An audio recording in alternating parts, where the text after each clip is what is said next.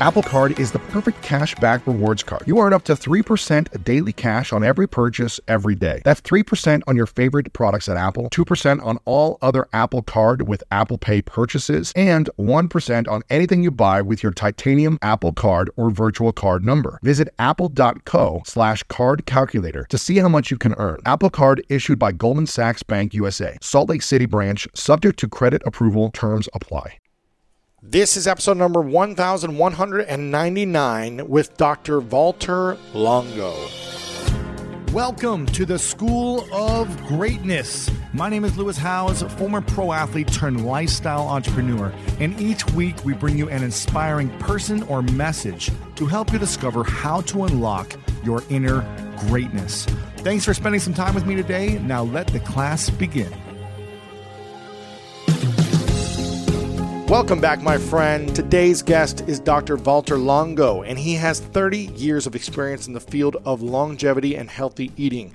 He is the director of the Longevity Institute at the University of Southern California and the director of Longevity and Cancer Program at the Italian Foundation for Cancer Research's Institute of Molecular Oncology in Milan, Italy. In 2018, Time magazine named Professor Longo as one of the 50 most influential people in healthcare for his research on fasting mimicking diets as a way to improve health and prevent disease. He's also the best selling author of The Longevity Diet. And in this episode, we dive in deep on the main causes of people not having longevity in their life, what the longevity diet is, and why it works the five pillars of longevity, and so much more. And I tried to question as many variables as possible around what helps and hurts our lifespan. So I know you're going to learn a lot in this interview. And if you're inspired at any moment or learning something new, then please spread the message of greatness to a friend, a family member, or post this over on your social media platforms.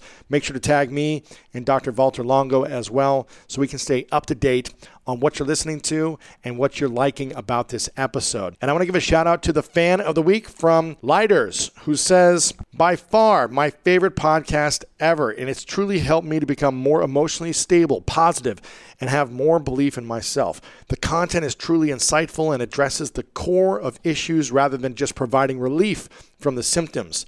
The world would be a much better place if everyone listened. So, Lighters, thank you so much for being the fan of the week and leaving a review. And if you're listening right now and you want a chance to be shouted out on the podcast as a fan of the week, then just leave us a review over on Apple Podcast right now or at the end of this episode and let us know which part you enjoyed the most. Okay, in just a moment, the one and only Dr. Valter Longo.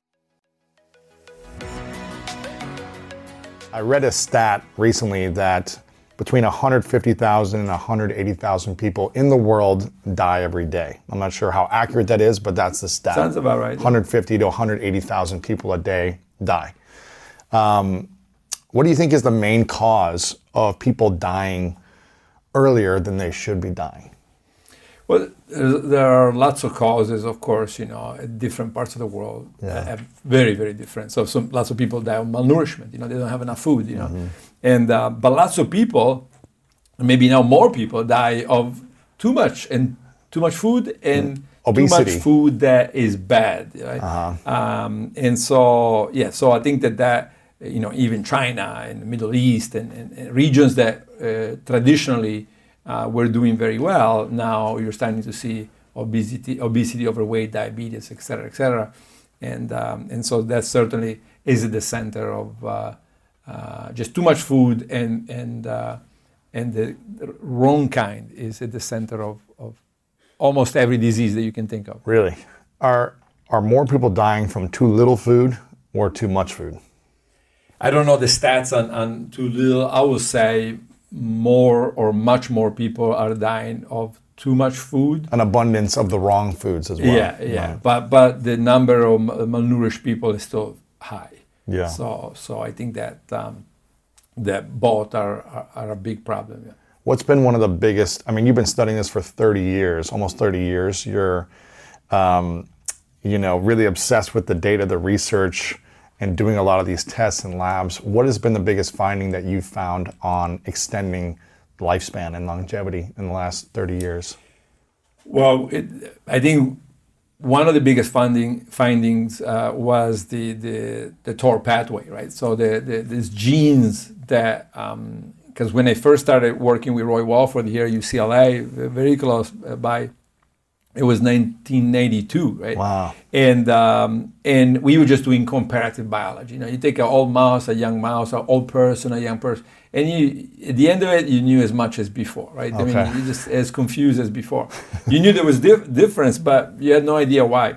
And so the, then I went back to the biochemistry department, and I started. I went from humans and mice to uh, microorganisms, you know, Mm. and uh, and that's where I think everything changed because then we were able to identify the genes that control aging to the point where we took uh, this microorganism and we can make them live 10 times longer Really? just by uh, two mutation plus fasting right? So we fasted them and then we had two mutation one in what's called the, the su- what i call the sugar pathway. One is the, the protein pathway plus the fasting and we completely reprogram life right? So yeah so i think that that was the the, the, the, the, initial central point, the, the, the discovery the TOR kinase pathway in, in aging. Um, and then, you know, we followed that up with, uh, uh, with nutrition and, and the finding that protein restriction, as long as you don't go too far, too low, uh, that's also central for, for aging and diseases. And then uh, after that, or at the same time, the, uh, the fasting, the use of fasting, fasting mimicking diets. And just the, and there was a, a, a, sort of response to what Walford was doing. So Roy Walford, for those that don't know, was uh, probably the most famous person in the world for um, nutrition and aging. right? Okay. And um, and he was a, a medical doctor at UCLA and a professor at UCLA, and he was working on something called calorie restriction. So which it's a sort of simple idea. What happens if you take a normal diet and you reduce by 25%? Right. Just eat less, a quarter less of the of the whatever diet. Instead of instead of three thousand calories a day, it's twenty five hundred or two thousand or whatever. Yeah, so say 2,400 calories instead of, uh, or, or two- two- 2,000 calories, 2,200 calories. So pretty restrictive. And actually, in most cases, it was more like 18, 1,900 calories Okay, for, yeah. for the people that were involved in the trials. And, um, and so, and, and then one of his students, was here at UCLA in Walford's lab right before me, Richard Weindruch, did a study in monkeys, right? So they took monkeys in Wisconsin and they, and they did a lifelong, let's see what happens if you calorie restrict them. If you just give them 25% less food, same identical food, but 25% less. You know, if you look at that, uh, it's remarkable because it, you would say, oh, just revolutionize medicine, right? They have, they go from 60% uh, diabetic or insulin resistant to 5%. Cancer is uh, reduced by 50%. So Wow. cutting health and cardiovascular disease uh, is reduced by 20, 30%. Um, but then if you look at these monkeys, um, they don't live that much longer. And, and so, um, and So, wait, that's- so so we restrict the monkeys twenty five percent of the food. They had less disease or less cancer, but they didn't live longer. Is that what you said? yeah, they had less of all these diseases, all the major diseases. But they didn't live longer than they. But they lived no, they lived a little bit longer, Okay. but not that much. You think you know, eliminate diabetes, less health of the cancers, and 30% less cardiovascular disease. should live ten more years. gonna 20, yeah, yeah. 20, Yeah. 25 years longer. I mean, not the monkeys, but let's say yeah, uh, 20% longer, Gotcha. something like that. And uh, um, it didn't happen, right? So so that tells you that that there were good good and bad uh, about this diet. And uh, and so then what I spent the next 30 years doing was how can I eliminate the bad? Because obviously the good is unbelievable, right? I mean, more than anybody could dream, more than the NIH has been able to do, the National Institute of Health has been able to do in all these years, right? Yeah. I mean, cut uh, almost eliminate diabetes and cut cancer and cardiovascular disease by 30 to 50 percent.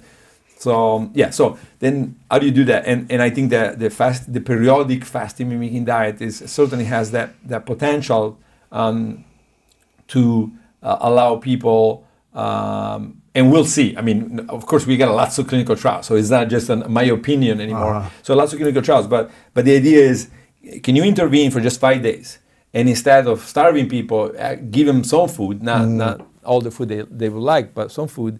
And could this? What if you do it only once every four months for five days? That's it, you know, or maybe even once every six months. could this change someone's health? So five the- days restricted diet, not restricted every day for the rest of your life, but for five days, a couple times a year. Yeah. Gotcha. Yeah. So what if you do this fasting, this vegan fasting mimicking diet with you know very specific uh, uh, content, uh, two or three times a year? Could that change things the same way the calorie restriction changed things? You know, I mean, it's starting to look like yes, uh, it's it's getting to that level, right? So we'll see, but uh, you know, is it getting to the abolishment of, of, of diabetes? Uh, I don't know, but certainly, you know, we have a clinical trial now going, um, eh, which finished now in um, Holland, looking at diabe- diabetes and the uh, you know 12. This is monthly cycles, right? So. Um, so we'll see very soon uh, the results of that, but uh, you know I think there's going to be a, a trial com- coming out every couple months now Wow. uh, using the FMD. So Do you think it's possible to reverse diabetes or reverse cancer and disease from fasting and calorie restriction diets? I- yeah, not only is it possible, but we, we do it all the time, right? So Really? we, I just did a, a Facebook Live. Uh, uh, unfortunately, it's in Italian, but we we took a doctor, uh, a physician in Italy, um, and uh, he had diabetes and uh, hypertension. This is a doctor. A doctor, yeah. Diabetes and hypertension. we did that on purpose, right? I Yeah. mean, we, so we follow a lot of people. We have two clinics, um, foundation clinics, right? So we follow a lot of people, and but we wanted to make this talk about this case, right? So, so is hypertension, diabetes, taking four drugs a day.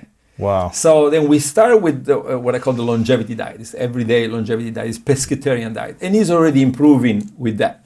Then you, you look at the charts and you see. Then we start with the um, with the fasting mimicking diet, and he was doing pretty well with the hypertension. He was doing pretty well with the weight, but he wasn't quite doing very well with the glycemia. So the the pre, the diabetic uh, component of it. And as soon as he starts a fasting mimicking diet, you see that the the fasting glucose and the uh, you know A, A1C dropping down.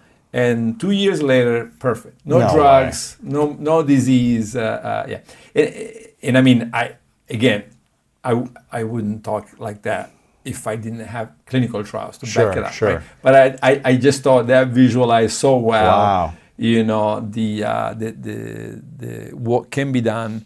Did he? So, so what was his protocol for two years? Did he stay on the fasting mimicking every day? Was this once every six months? Twice a year. Twice a year, and then he did the longevity The diet. longevity diet, but you know, is is the, the idea at the clinics is work with the patient. You know, Yeah. don't revolutionize somebody's diet.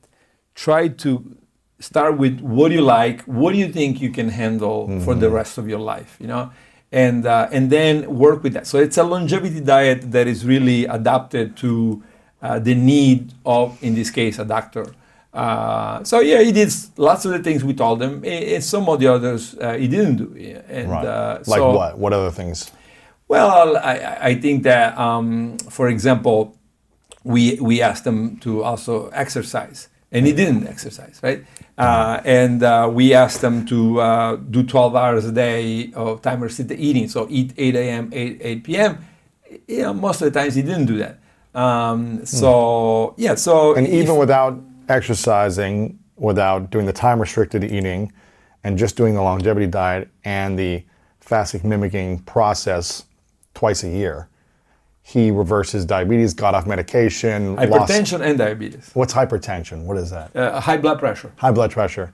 He reversed that, diabetes, and lost weight too, or Yeah, yeah, lost weight. Yeah, lost weight is back to you know he's still a little bit overweight, Yeah, but not yeah. that much, and uh, he's perfect. You know, perfect uh, uh, uh, blood markers and uh, Now, now, what is in the longevity diet? What are the pillars of that?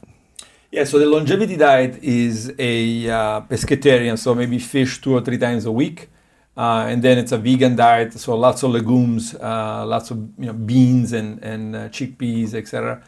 Um, and um, uh, it's a uh, you eat a lot, right? So the idea is to uh, eat a lot of food, more food than you would on, Really? on a high calorie diet. Yeah.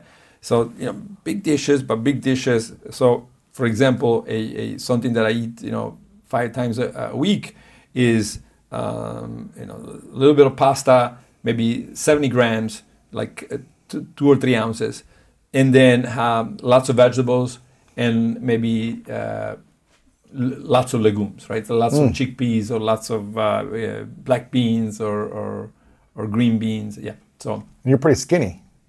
And I'm, uh, You're a I'm pretty skinny guy. Yeah, I'm- So you eat a lot. So you eat a lot of food. Is I saying. eat a lot of food. How do you stay skinny though? Is that a genetic thing or is that the process? Well, you know, um, it's it, it's a science, right? So the um, the content of food uh, will regulate the metabolism, right? Really? So, yeah. So, not, a not lot the of- not the quantity, but the content. N- not the quantity. Well, first of all, the, the you can eat a lot of food that is calorie uh, low in calories, Low right? calories, so yeah. it's not dense in calories. A lot of so lettuce, that's already yeah. a, a, a, you know one factor that you have a mechanical. So your intestine, uh, you know, is filled with with food and with fibers, um, and so that already helps. Um, you know, um, eating stuff, regulating the, the, the amount of food you eat. Uh, then there is also a nutrient base, and the system detects how many, how much of the nutrients you have and, and what's missing. And if nothing is missing, then that's also an order to uh, you don't need to eat anymore because you have ev- everything you need. And then there is a, a, a further uh, uh, order within the food about metabolic regulation. Um, and so that we haven't published uh, about yet, but, uh, but let's just say there are components of the food. So in, I cannot tell you what it is, but I can tell you the experiment. So you take mice and then um, you, you uh, give them two type of foods that have in fact, you have more calories, or certainly a lot more food, but a little bit more calorie in diet A, right? Okay. And uh, and they overeat this diet, uh, and they lo- lose weight. Versus diet B, uh, they gain weight, right? So Wait, so there's more calories, more food in diet A, diet B, less calories, less food, and they lose weight in the first diet over and the they second. gain weight in the second diet. How's that possible? Well, because you know the, the regulation of metabolic uh, of fat breakdown, the regulation of, of metabolic rates, the regulation of heat production. Uh, so the system, you know, everybody knows somebody that eats all the time, And they're skinny and shredded and, yeah, they're and fit. even in their 40s and 50s. yeah, you know, you're like, how's this possible? Is this genetics or is this the, the content and the context of the food they're eating? Well, no, no. In their case, it's probably genetic. Really? Right, right. Yes. Yeah. Some people are just born with the right genes and they can do that uh, because most of the time you ask them what they eat and they like, eat yeah, anything, French fries right? and pizza, yeah, ice so, cream. Yeah, but but that very few people have that. Especially, I mean, everybody has that metabolism in their twenties.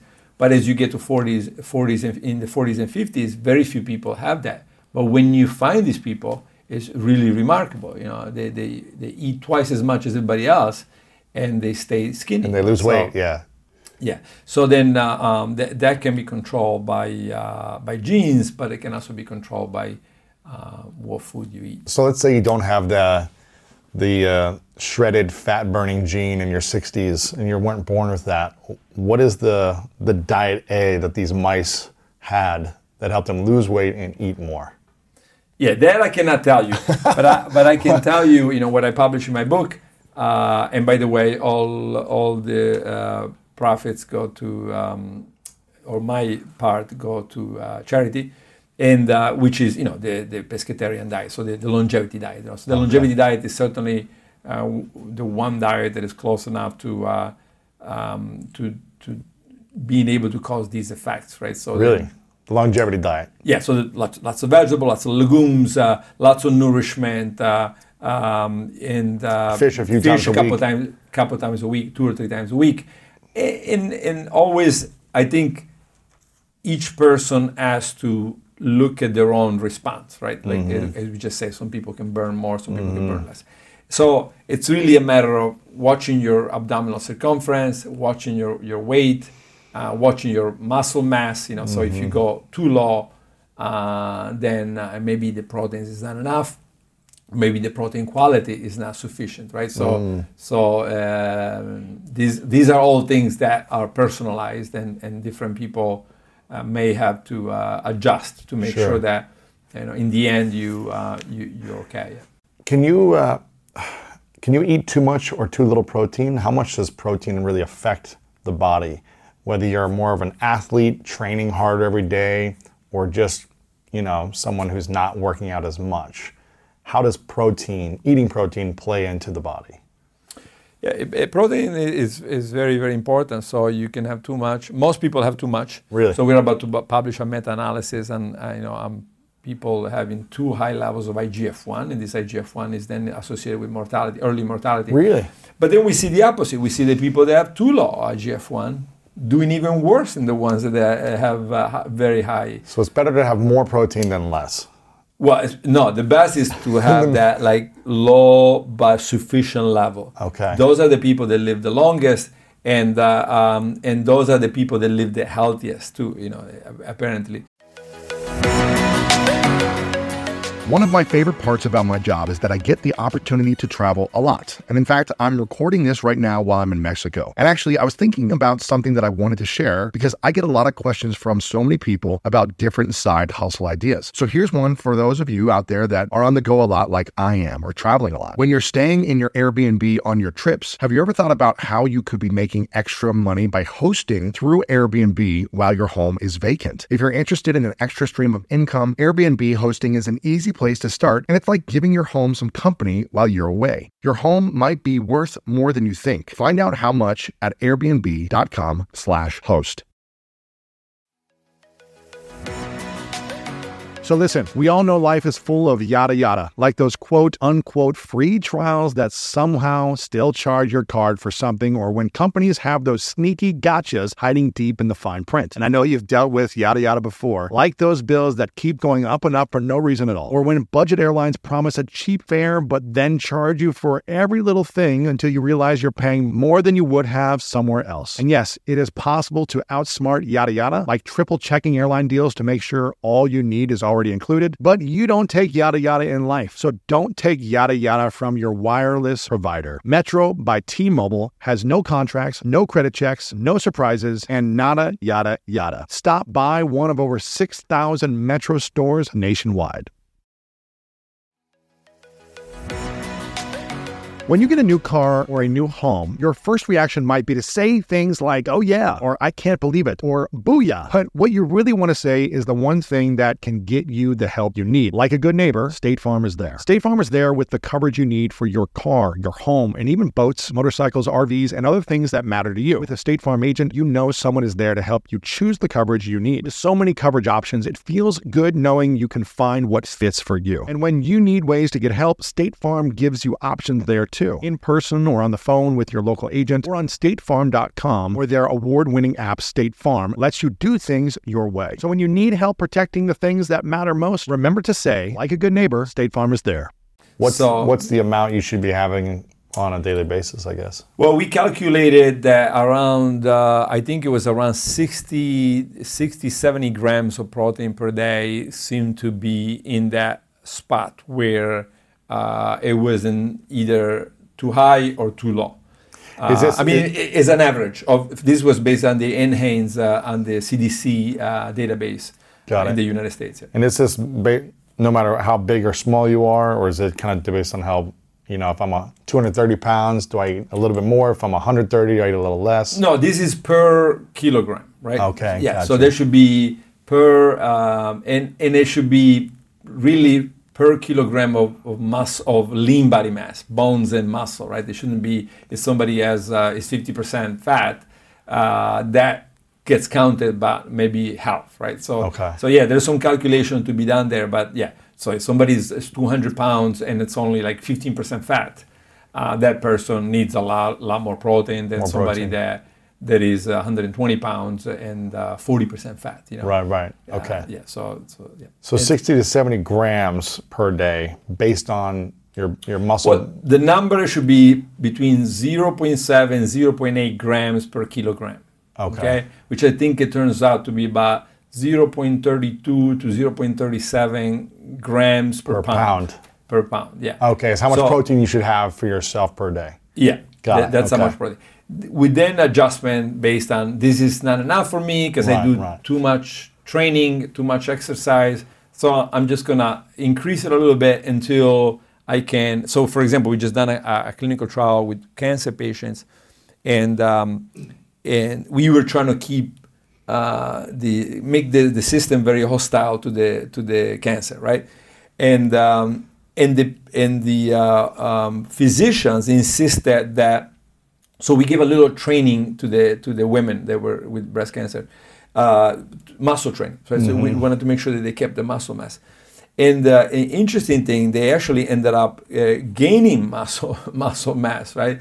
Uh, so we were just giving them too much proteins. Uh, and the mistake, I think, it was to give them 1.5 grams per kilogram instead of 0.8, so almost twice Oh, as much. wow. Right?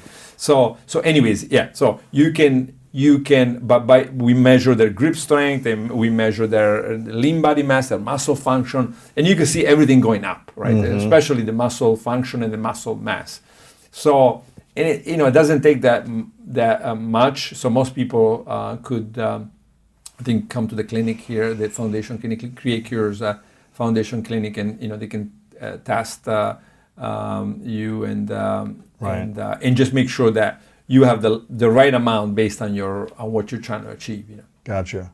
So how how much does uh, gaining muscle mass and having strong muscles support in decreasing disease and also increasing longevity? Is it important to have more muscles or less? Not really, no. Really? No, uh, Based on longevity yeah, and yeah. disease. If you look at the people that are the longest, I, I one of my passion is to go around the world and visit the oldest living people. So, for example, Emma Morano, uh, I followed for the last five years of her life. She got to 117, right? So 117. the third, the, the, the, the third oldest person who ever lived in, in this planet. Wow. And uh, and most of them are really thin, you know, and really frail. Well, I guess thin. at that age, though, you're going to be a lot thinner. Yeah, but I think you know if you look at their um, at the way they wear, if you look at the pictures, and if you look at their sons and daughters, you know Mm-hmm. They were in- skinny. In most cases, they're very skinny. The Okinawans, for example, it's another place in, in, in Japan where they have record longevity, and they're very very thin. Now, that doesn't mean it's necessarily good to be old and thin. You know, Right. it's probably not good. Break you know, your bones if you fall. yeah, and- you're yeah. frail. But um, I, and and that's what we're trying to bring into this, right? This age-specific nutrition. We're saying, for example, Mm. we published uh, some years ago that those that were 70, 80 years old. I mean, whereas the people that had a low-protein diet uh, were doing much better up to age 65 for cancer and overall mortality uh, after age 65. So when we asked the, the 70, 80, 90 year olds, how much proteins you eat per day? And they answered very little. They were not doing well at all. Right? They weren't doing well They were not with doing low well. protein. If we asked the 60 year old, the 50 year old, and they said I have a low, very low protein diet, they were doing very well. right? So, so yeah. So this is suggesting that eventually the muscle, that strength, uh, is going to help you, um, you know, in your older years. But it doesn't really help you that much because it's probably um, that those growth factors and the food you eat that helps you keep the muscle is also working against you when it, we're talking about diabetes, cancer, cardiovascular disease, Wow. etc. If you had a, a magic wand and you could eliminate three foods or three types of foods in the world that we would never be able to eat, what would those three foods be that would support you in longevity, healthier body, less disease? What would you say are those? I don't, I don't, I don't like to say that because people then Or if you think, could- oh, um, you know, I'm gonna remove uh, red meat uh, from the. Well, if you could minimize it, where you could only do it every once in a while. Yeah, yeah. I would say you know certainly processed, uh, Processed uh, meats. You know, uh, yeah. So th- those are, are, are clearly in the bad category for cancer, cardiovascular disease, etc. Uh, then I would say probably fried uh, animal fats. You know, uh, oils, etc. When they're fried, uh, they're they're uh, they're not good at all. What happens to the body when they're when they're fried? Well, I mean, the, the fats change, and when they change, they can cause inflammation. They can contribute to, I mean, the number one that cause of that in the United States is still cardiovascular disease. Right. Uh, so yeah, And that's so inflammation is caused causing that. inflammation and the fats, right? So the fats then are gonna help uh, uh, deposit uh, in the in the in, inside walls of the arteries.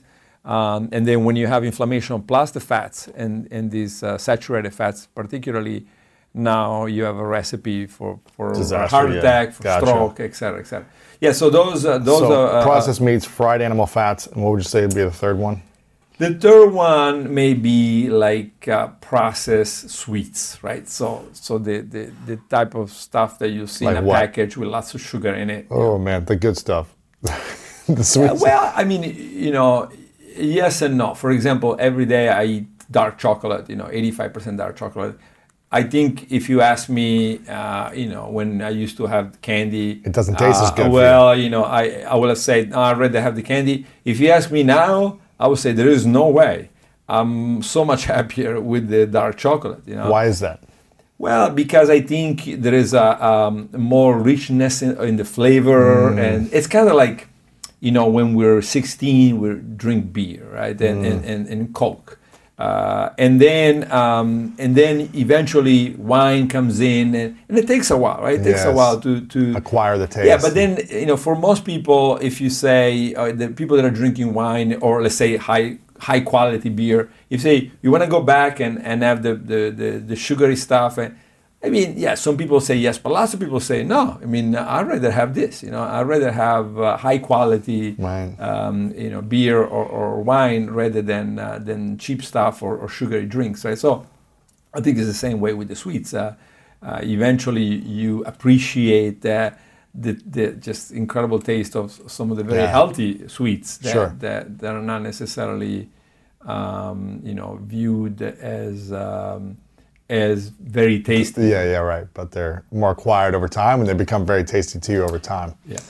What? Um, so that fasting has become this massive, more mainstream talked about thing. We were talking about this before. There's all these big fasting apps with millions of users. There's tons of fasting books. There's different types of fasting. There's water only fasting that you do for a few days. Uh, there's, you know, just calorie restricted fasting. There's the uh, time restricted fasting. There's the fasting mimicking diet. There are all these different types of fasting. Can you can you break down maybe the pros and cons of some of these that you've seen? Yeah. And which one is most effective for us, or is it something we just need to try and see what works for us? I would definitely say um, no to your, your last question, right? Okay. So yeah, it, it, it's not about trying because um, it uh, um, it can do it, it- fasting is like eating, right? Okay. It can do a lot of good for you or a lot of damage, right? And and uh, um, so I would say that you're starting to see lots of clinical studies and preclinical, so animal Yes. studies, clinical, and, and, and at a certain point you put it together and you get a good sense for what works and what doesn't work. It doesn't mean it's not by no means final, mm-hmm. but you get a good sense. So I would say if you look at the daily type of fast, what clearly works and is not associated with any negative effects is 12 hours, right? 12 hours 12 fasting hours of time restricted eating. a day. Right? Oh, yeah. Don't eat for don't eat for 12 hours. Yeah, don't yes. I say 8 a.m., 8 p.m. Stop eating at 8 p.m. and no more food until next day 8 a.m. Okay. Okay, So, so- that I would say I've never seen a negative study about this. So if you eat, if you wake up, you eat between 8 and 8, you're good. yeah. Don't eat before 8 a.m. Don't eat after 8 Yeah. p.m. Yeah. So that's already a, a very good one. Um, another one. It, now, if you go to 16 hours, right? Say 16 8, Mm-hmm. you're starting to see lots of benefit, but you start seeing lots of problems, right? What type of problems? well, uh, first of all, gallstone formation, right? Gallbladder operation, gallstone uh, formation. It, they double between the people that fast for 10 hours and people that fast for 18 hours, right? Really? Yeah. So, so just to give you one, another one, study after study after study, and we've done the same study, but um, somebody has published it before. We got a chance to. Um, people skip breakfast. Most people that go 16 hours will skip breakfast. And the breakfast uh, skippers tend to live less, have more cardiovascular disease, have more uh, Uh, disease in general. Right? Okay, wait, wait, minute. Let me break this down.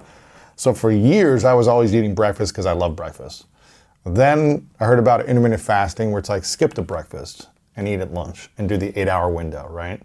But you're telling me now that the studies are showing that those that skip breakfast are living less and having more problems Yes. than if you eat breakfast and eat within the 12 hour window. No.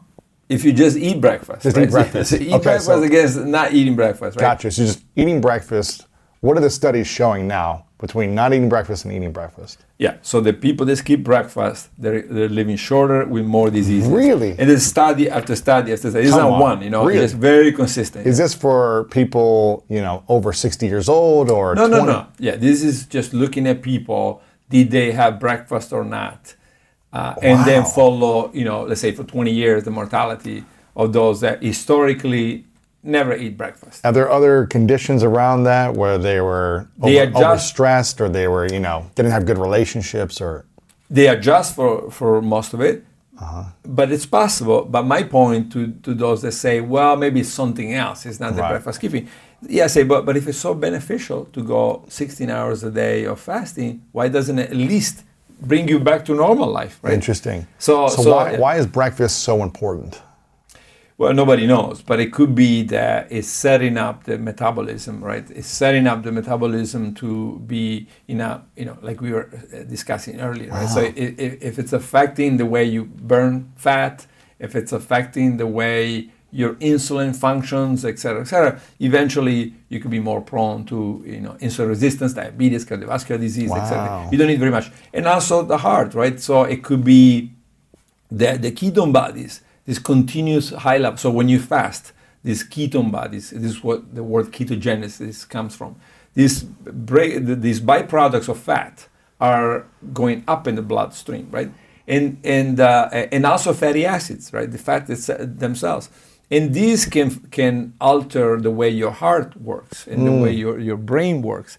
Um, so we don't know, but it is possible that by having lots of that all the time, now the um, some of the systems now uh, develop problems and not and not Wow. improve. You know? So it's okay if you're doing like um, a week long fast or a three day fast to obviously skip the food or have less food during breakfast, but you're saying skipping breakfast on a consistent basis has proven that it's not a good thing. Yeah, I mean, obviously nobody nobody did an experiment where, where they said, well, let's randomize that 10,000 people and you skip breakfast and you don't, and let's wait 30 years, right? They Right, cannot be right. done. But it's epidemiological study. So, you know, you look at the, the databases and you say the breakfast keepers, you know, are they doing better or worse than the non-breakfast keepers? And they're doing consistently worse. Wow. And this is why you want to say, okay, if you want to do 16 hours, talk to a doctor, fine. It could help you, you know, do it for a month or two, but then find something back. else. Yeah, find something else because you know it, it does have a, a, a beneficial effect. It can have lots of good, it could do lots of good things, but then eventually uh, you, you don't want to keep it for, for 20 years. Interesting. Yeah. So that's that's uh, the sort of daily uh, stuff. The uh, once you get to alternate day fasting and all that, I think it's just crazy stuff. You know, uh, it, it, it's just you know I always say I have a difficult time at asking people to go from four coffees to three coffees a day. Right. so when when if you go to someone and say, oh no, from now on, beside the the potential you know long-term problems that we just discussed, right? So if 16 hours does that, what could happen if you don't eat every other day, right? Um, but beside that, just the, the, the feasibility, the fact that people are actually going to do this, it's just extremely unlikely. You're looking at you know, one person out of a hundred, maybe they can not eat every other day. Right, right. What about one, one day a month? If you're like, I'm going to do a 24 hour fast one day a month, is that show yeah, yeah, no, and nobody knows, right? Nobody knows. The problem with that, and this is why we, we I, my lab and, and my group is always focused on this, uh, developing this fasting mimicking diet, is that in, in that one day you you don't quite get into the ketogenic mode, right? In one day of fasting. Yeah, in one day of fasting. So you, you struggle because most people uh, would not view that positively. I mean, you know, tomorrow or next week, I, I, I'm not going to have a day where I don't eat, right? So it's a struggle. And, uh, and also, you don't quite get, so you, you're hungry uh, for that 24 hours, and you don't quite get into a, a fat, uh, a, a starvation response mode, Uh-huh. right?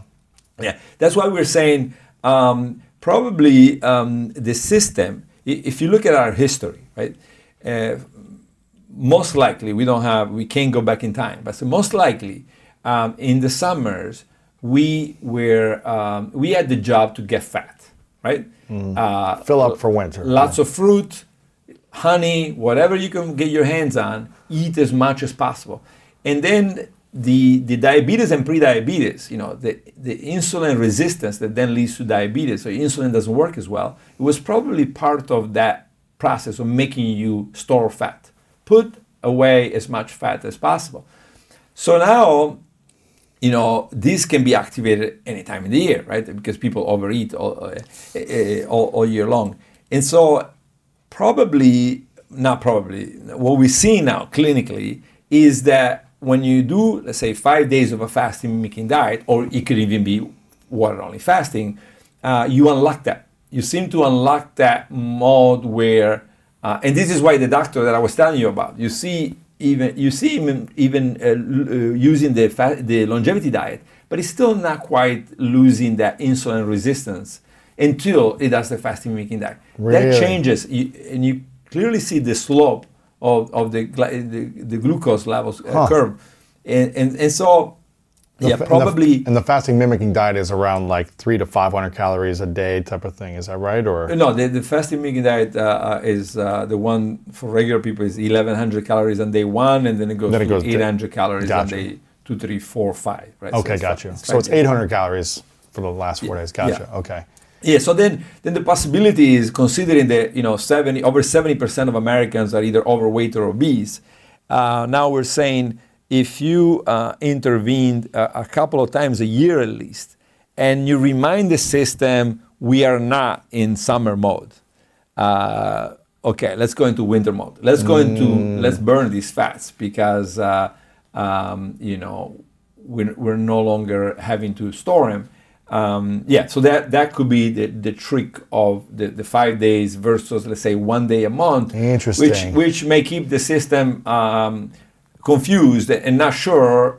Did we reach another phase here? Is it do we need to go now into a fat burning mode, or can we stay in the fat accumulating mode? You know? So what's the difference between having the fasting mimicking process of five days, 800 to 1,000 calories, versus water only for five days? If I've done it, I can tell you the difference. I've done it one time, With water only for five and I remember every day of it. And- Pain of it, you mean, or yeah, what? Yeah, it, to me, it was near torture. Really? And we knew that that that was true when we did the that I was telling you about the the clinical trial, the first clinical trial in 2009, I think it was here USC, on cancer patients, and we thought somebody has cancer. They're not gonna argue with water only fasting. They're gonna do it, right? Right, yeah. We, we were sure. The oncologists were sure. Let's go. Let's do it nobody wanted to do it, right? Uh, uh, so this is why we went to the, the government and and said uh, we would like to develop a fasting mimicking diet, you know, for, for cancer patients. That's that's where it comes from, right? So it comes from from the refusal of cancer patients to Who are like, I'm going to eat no matter what. Well, then do yeah it, it, it's just the, it's a safety issue uh, there's lots of things in food that um, that are important to maintain high enough glucose level high enough blood pressure um, et cetera et cetera so once you remove it uh, i think you know people can do water only fasting but uh, probably in a in a specialized clinic you know Right, right, right. yeah so if you go to a so it, place does, it is effective. Range Rover Sport leads by example. Picture this. Assertive on road performance meets commanding all terrain capability. That's the third generation Range Rover Sport, which is the most desirable, advanced, and dynamically capable one yet. This vehicle redefines sporting luxury, offering an instinctive drive with engaging on road dynamics and effortless composure. Now available in sleek, new Stealth Pack, Carpathian gray exterior wrapped in satin protective film with black accents and black brake calipers. Inside the Range Rover Sport, advanced cabin technologies like active noise cancellation and cabin air purification offer new levels of comfort and refinement. And let's not forget about the award-winning Pivi Pro infotainment system. Enjoy a dynamic drive and total comfort with optional 22-way adjustable, heated and ventilated electric memory front seats with massage function. Wow, that's like a spa day while on the go. Design your Range Rover Sport at LandRoverUSA.com. When you want the best, you have to act quickly. Or someone else will get it instead. Like when you're trying to buy tickets for the best seat at your favorite team's big game, or when you're hiring for your business and you want to find the most talented people for your open roles before the competition scoops them up. With ZipRecruiter, you can find qualified candidates fast. And right now you can try it for free at ziprecruiter.com slash greatness. ZipRecruiter's powerful matching technology takes center stage to identify top talent for your roles. Immediately after you post your job, ZipRecruiter's smart technology starts showing you qualified people for it. And I believe finding the right team member is one of the most important steps in setting up my company for success. We like to ensure our new hires will be a good fit before they're even on the team. So I am grateful that I have ZipRecruiter's help when we want to grow the team fast. Amp up your hiring performance with ZipRecruiter and find the best fast. See why four out of five employers who post on ZipRecruiter get a quality candidate within the first day. Just go to this exclusive web address right now to try ZipRecruiter for free. ZipRecruiter.com slash greatness. Again, that's ZipRecruiter.com slash greatness. ZipRecruiter, the smartest way to hire. It is a fact. If you're in a specialized clinic and you have, yeah, but watch out, though, right? Because uh, again, as we were saying earlier, um, the devil is in detail, and if you go long enough, right, especially if you're extreme and long, then the body uh, goes into another response, which is thrifty mode. So the body thrifty mode, so it stops burning. Yeah, then It's the body. store- it keeps the fat. let's say you go a couple of weeks without without food at all. The body now has to intervene and say, "We're going to be in trouble soon enough, right? So we're gonna keep that. We're not gonna burn this. We're not going to burn." And so now you could have, uh, uh, and we know this from long-term calorie restriction studies. You could uh, have probably nobody's ever figured out what it is, but it's it's called epigenetic change. So th- there's a switch that turns on and say, "Okay, from now on, and maybe for years, I'm now in a uh, saving mode." I'm going to save energy. So now, if you, and this is why the, the technology is so important, right? So you want to do all the things that we just uh, talked about and don't, you want to avoid all the bad things, right? You don't want to get into thrifty mode. You want to get into the ketogenic mode. You want to burn the, the, start burning the fat, keep that long term and avoid the side effects. Uh, you know, uh, yeah. So the, all of this, uh, even though people uh, think it, it, oh yeah, it's an old thing. People used to do it. Um, you see how uh, the the purpose it, it was not to get to 110 years of age healthy back 2,000 years ago. The purpose, if you were lucky, is make it to 50 years of age and have children. Uh, so now everything changed, right? So now we can't just fast uh, the old ways. Right, right. Um, we have to know, we have to be respectful of the tradition and what we learn from all these uh, uh, old practices, but at the same time, we have to bring in the science, the clinical trials, and say, okay, how do we, where, where do they match? You know, what's the common denominator Sure. uh, f- between all these things? You know, So who was the woman you said is 117 years old? Emma Morano is her name. Emma Morano. She's Italian. Italia, yeah, from Verbania, Italy. Wow. What are the uh, the main causes beyond diet of of her living a long, healthy life? In her case, it was genetics, right? So, so, and, and we knew. I mean, you're never 100% sure, but you're pretty sure because when when I asked her, tell me about all your brothers and sisters and your mom and father. Uh, They all lived old.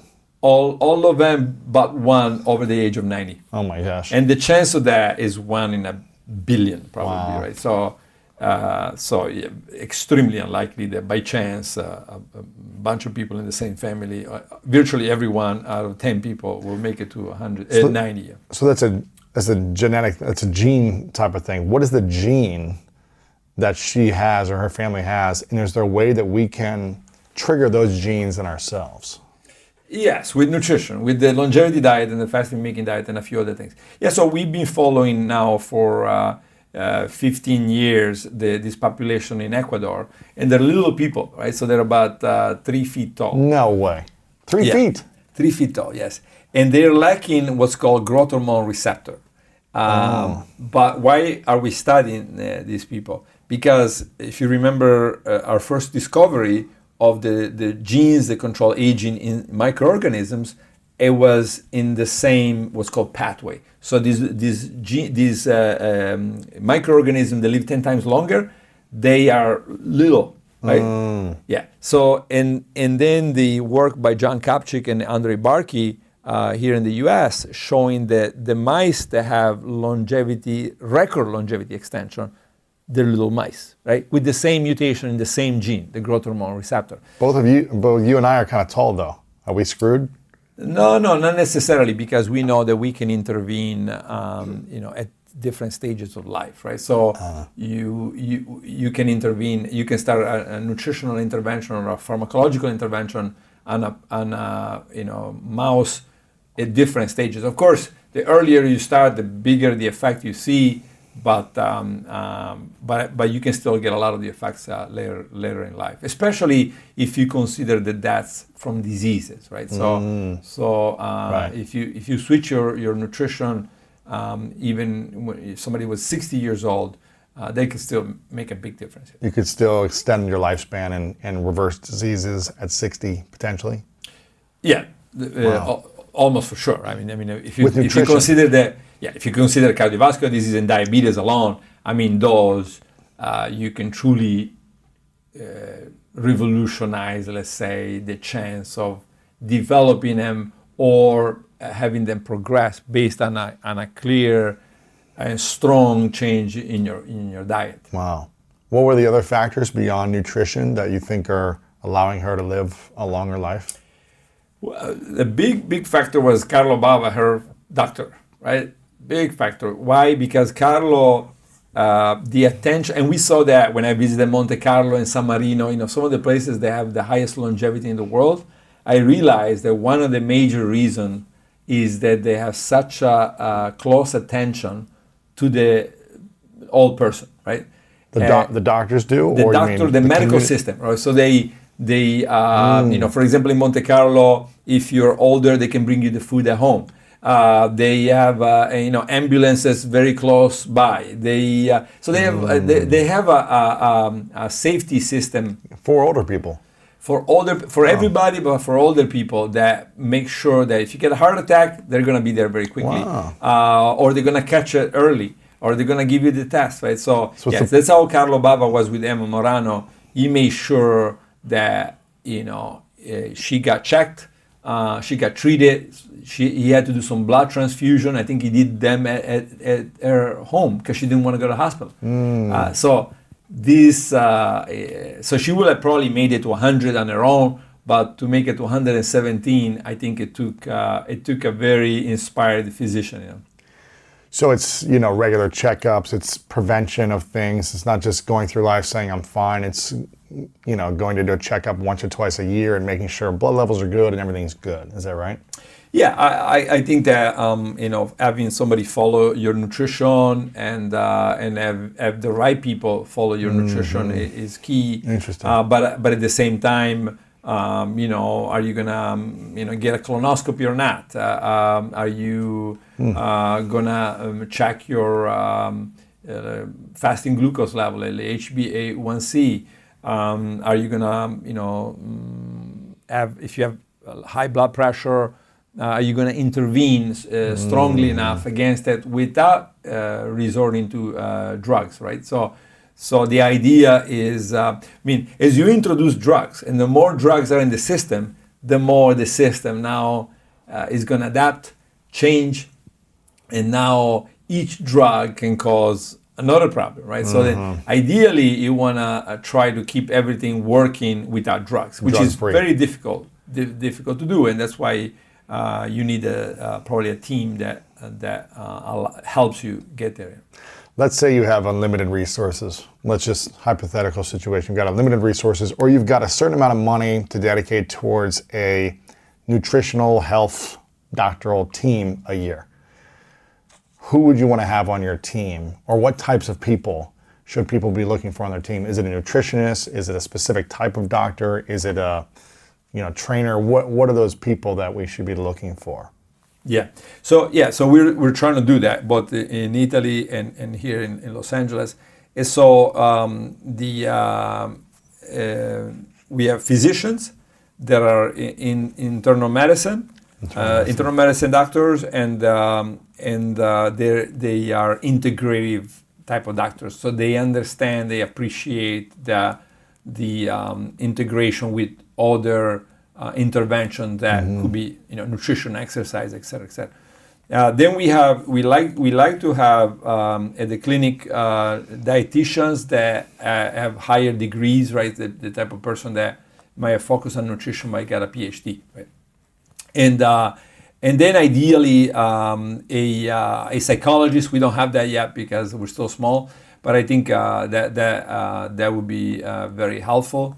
Um, and then the collaboration which we have, luckily with lots of hospitals all over the world, right? So uh, in each case, we look for partners. In you know, usually we do clinical trials, uh, but you know, our partners include MD Anderson, Mayo Clinic, uh, mm-hmm. Cleveland Clinic, uh, mm-hmm. you know, and, and, so as we develop um, uh, protocols, clinical protocols, then we go to some of the, the leading uh, yeah. hospitals and we and, and usually the leading hospitals are very open you know uh, they, they, they, they, like things that are different and they're looking forward uh, or forward looking and uh, yeah so i think that um, that eventually it'd be nice that everybody had that right everybody yes. had the so you let's say you come to our clinic and then uh, uh, based on the problem uh, the clinic says, I think you should be treated by this oncologist or this cardiologist or this uh, immunologist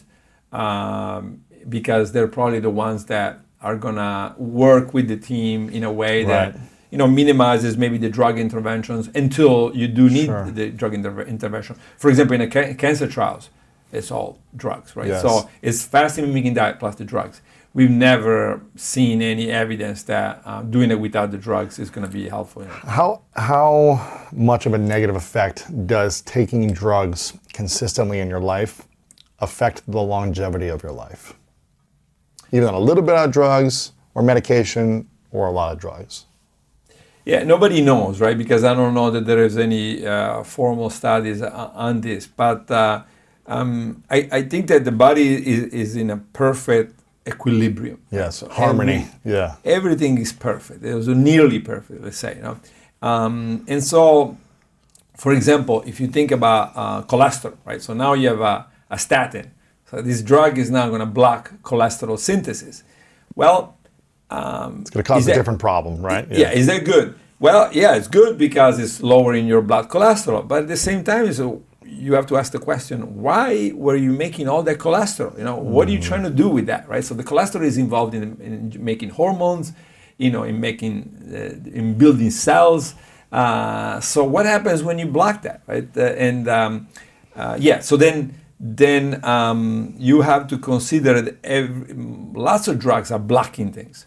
And um, and they're not necessarily blocking things in a sophisticated way right? So they're, they're not um, let's say go after the cholesterol synthesis. And say, oh i'm going to allow this type of cholesterol to be made but i'm going to you know uh, affect some other subtype you know. Usually they're pretty rough right? So of course you know things are getting better in some cases there are more sophisticated drugs. For example those that are targeting the immune system. Mm-hmm. you know they, they try to you know, it, let's say somebody has an autoimmunity, the drugs are trying to go after only a subset of, sure. of immune function, so they don't they, they don't take away your, your normal immune function. But most of the immune uh, drugs will say uh, the chance of infections infections is going to go up, uh, and, right. and the, the risk of death from this and that. Yeah, so those that means that when they ran the trial, they observed that uh, the risk of certain um, right. uh, diseases or infections went up, and, uh, and and it's not surprising. Now you're blocking something, uh, something know, else that, that is trying to help you, right?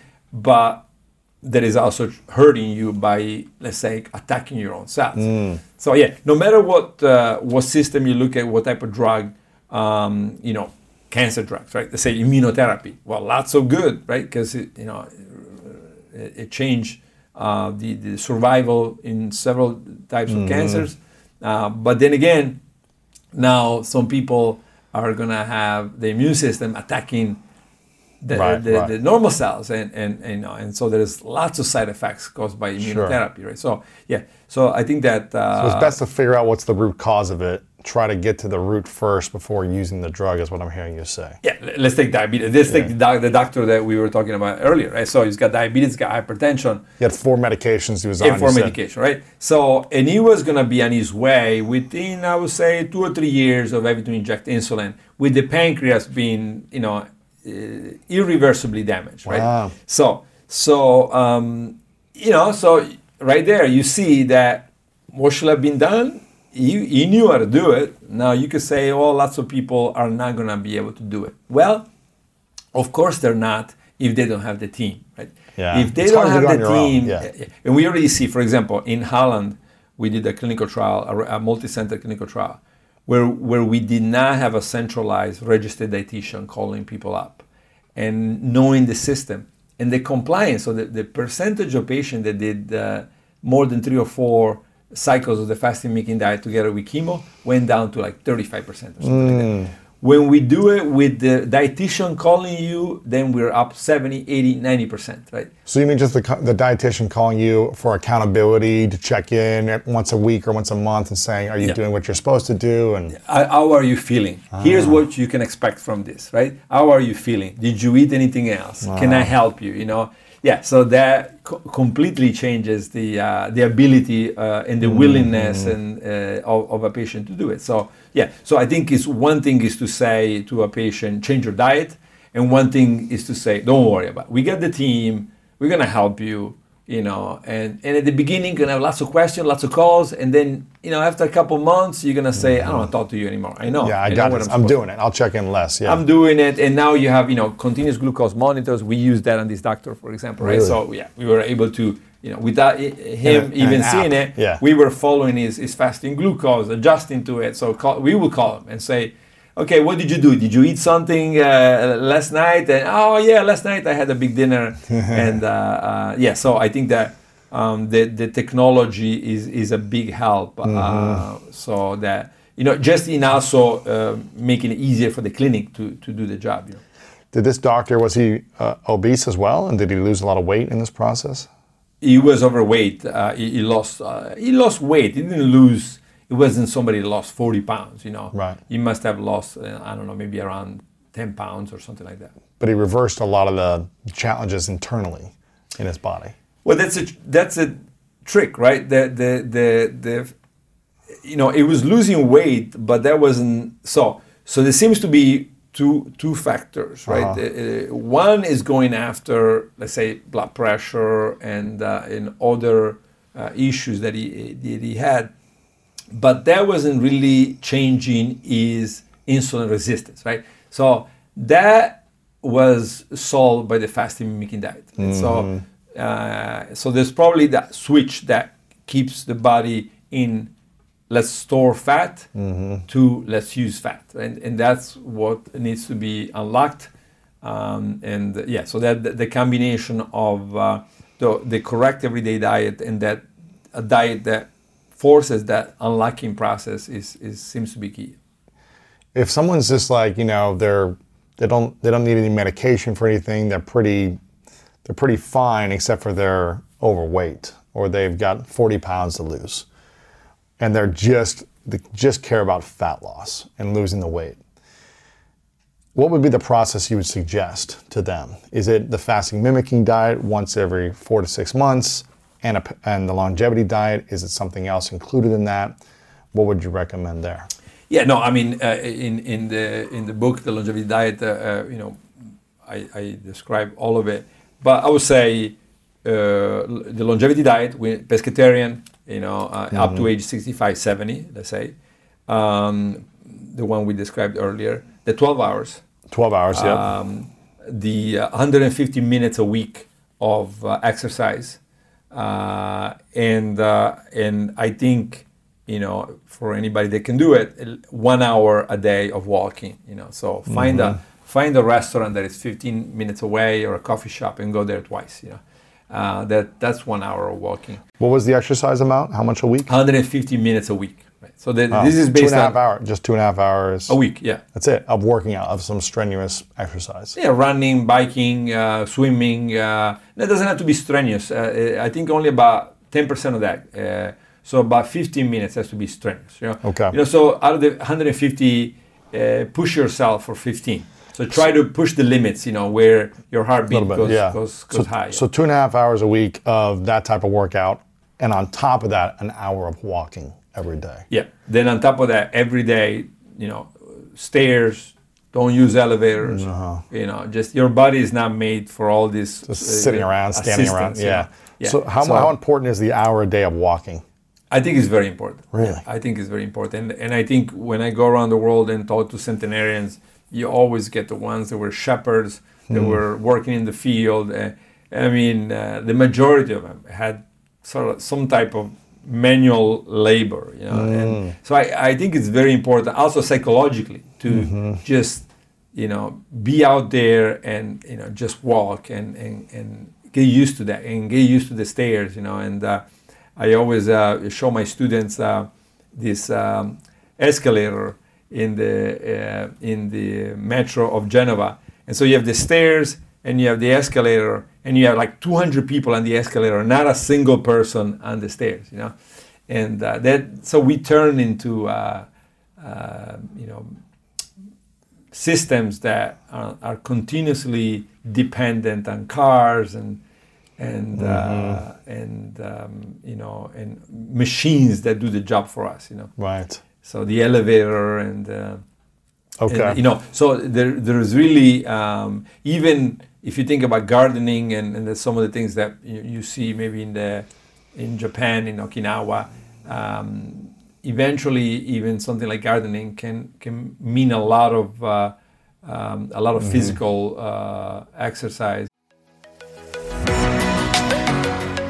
I don't know about you, but when around 3 p.m. hits, I find myself craving the right refreshment to get me through that mid afternoon slump. New Pure Leaf Zero Sugar Sweet Iced Tea is full flavored sweet tea, but without the sugar and the calories. It might take several bottles for you to believe that a delicious sweet tea can really have zero sugar and zero calories. But you know what they say life is full of surprises, or in this case, full of flavor. New Pure Leaf Zero Sugar Sweet Iced Tea. Try it to believe it. For 20% off your next 12 pack, head to Amazon and use promo code 20PureLeaf. That's promo code 20 P U R E L E A F for 20% off.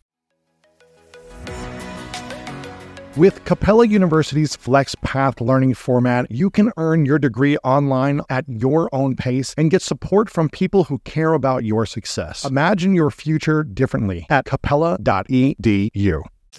Yeah. Um, you're on your knees. You're squatting. You're you know you're using your body in different ways to to get in there and stuff like that. You're not just sitting around the whole day. Yeah, yeah, I think that that's very important.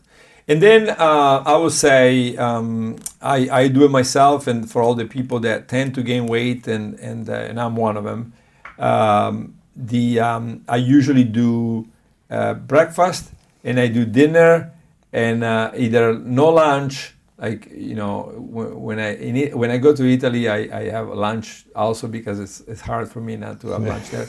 but when I come back to the states, like Monday through Friday, I don't have lunch. I just have coffee for lunch. You know, like a tall coffee, and that's it. And um, and that's helped me for the past you know 20 years. Really? helped me and help a lot of people that uh, we follow in the clinics. Um, yeah, so that that's for not for everybody, but I would say for most people, that's like that's a great way to control weight uh, without adding any um, problems. You know, because again, you don't want to skip breakfast. Dinner, most people don't want to skip uh, Right. because of you know dinner is just friends and family and just you know. So, uh, So you- you- and Monday to Friday. So the, the- Okay. the- even the lunch on a Sunday weekend is probably uh, not a good idea, right? Um, and um, Wow.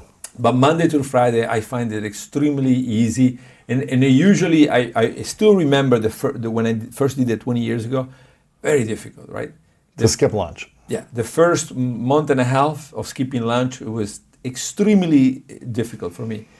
And then now, having lunch or not having lunch makes no difference. Uh, Wow. No difference. I, I would say that uh, it's almost neutral effect. You know, if you take away my breakfast or my dinner, and now it. I'm back to that behavior or, or when I first started. It might take a few months, but it's not going to have the benefits in your body and longevity.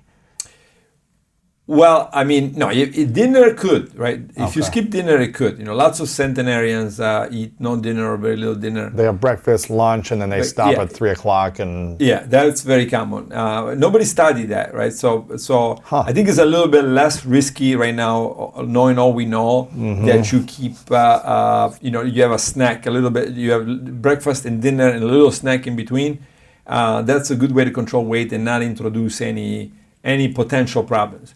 If you skip dinner, it could turn out that you know, ten years down the road, we find out the same that was true for breakfast skipping is true Ah. for, for now you're gonna have too many hours of fasting and uh, and now you're back to uh, to the good and the bad right so you think no more than twelve hours of fasting is is key, right? Twelve hours only. well On I mean, average.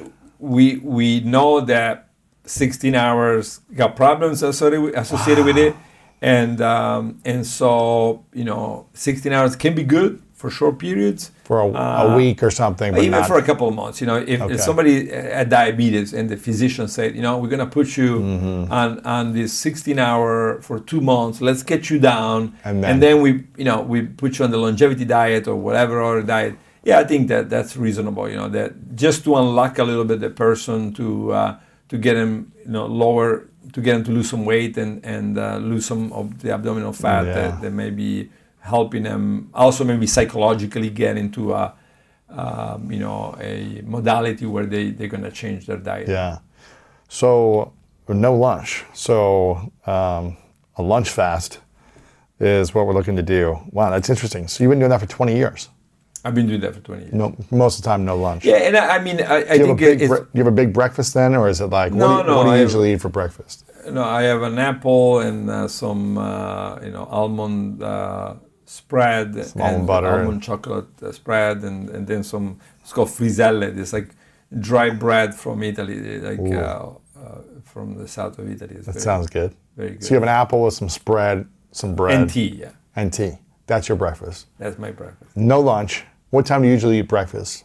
Let's say nine o'clock, eight Nine o'clock. thirty, nine o'clock. Yeah. And then no lunch. And then do you have an earlier dinner, later dinner? How's that? Oh, work? then I have dinner about eight. Eight o'clock. Yeah. Is there a time we should stop eating dinner to help us with fat loss or with Yeah, longevity? I would say you know three hours from bedtime. You know, so Okay. So yeah, and, and this is what I do. But people can be shifted to seven a.m. Say seven a.m., seven p.m. Right, right. And then they go to bed. Uh, say at ten. You know, I go to bed at maybe midnight, um, and I stopped eating at nine. So yeah, so I, I pretty much follow all the things that I that I preach. you know, so- That's good. So the longevity diet, 12 hour fasting daily in that window, one hour daily of walking, two and a half hours a week of, of working out. Eat breakfast and dinner, skip lunch Monday through Friday if you can do the If weekend. you if you're weight gainer or you're overweight or you're obese. If you have normal weight, then you can eat Have lunch. five times a day. You know? Right, okay. Yeah, So we're trying normal weight and normal uh, abdominal circumference. So you, you're not accumulating fat. You know, let's say somebody's got 12%, 13% fat. they don't need to skip lunch. They don't need to skip anything. They might need to eat more. You know? yeah. Gotcha. Okay. And you mentioned uh, in this team, uh, you know, if we could have this, this, if everyone could have a team around them. You mentioned the psychologist. Why is a psychologist important for, uh, you know, healthy weight control and longevity? I think that um, you know this everything is about um, the mind and, uh, and your ability uh, to, to to follow certain things and, and to do them and uh, um, they, and that gets even worse for somebody that's got cancer or got a, a disease. But even somebody that, that has nothing, just uh, you know, let's say the seven out of ten Americans that are overweight, um, you know, it, it, the psychologist can can make a tremendous difference you know, in, in in allowing you to to see the, the, the maybe the problems that are behind the eating, overeating, or, or, or not being able to be disciplined, right? Yes. Because in the end, you have to have this discipline, some type of discipline, right? So you have to have it for the exercise, you have to have it for the hour walk, you have to have it for the 12 hours. You, all of this takes some form of discipline. Structure, order, scheduling, discipline. Yeah. Yeah, so I think that a psychologist uh, can can probably help you get there. It might not get everybody there, but I would say there is probably a, a, perc- a large percentage of people that uh, would benefit from having a professional understand why you're not able to make those changes and um, and then you know allow you to get there in in a, in a way that is uh, easy enough and, and also permanent, right? So Yeah. the worst thing you could do is do a, a diet, you know, so change nutrition and then go lose a lot of weight And then go back, right? It's much better to never change. Right? and I'm talking about it's much better for longevity. So this is being studied. You do this yo-yo more than a couple times in your life, you're gonna live shorter, right? Really? So Why is that? Well, nobody knows, right? But um, but uh, this is being shown by epidemiological studies. So people that have lost, I think it was more than 10% of their weight at least twice in their life. Um, so they've done some type of Extreme, you know, heavy, heavy nutritional uh, change. And they uh, they live shorter than those that just kept the same weight but never bothered to to uh, to lose it. Interesting. And what do you think is the main cause for seven out of 10 Americans being overweight and obese? Is it lack of discipline, lack of knowledge, uh, just abundance of food available that they're just eating? Is it I- they I don't think- care, they're not educated? What's the No, I think it's the system. Yeah. system? the, the whole system is structured. Uh, you know, the food companies, The food marketing, the food companies make a lot of money selling everything. And the food company, each individual can say, "Look, don't blame me. I'm just selling French fries. You know, am, am I a bad person because I sell French? fries? No, you know, it's okay to have allow people to eat some French fries.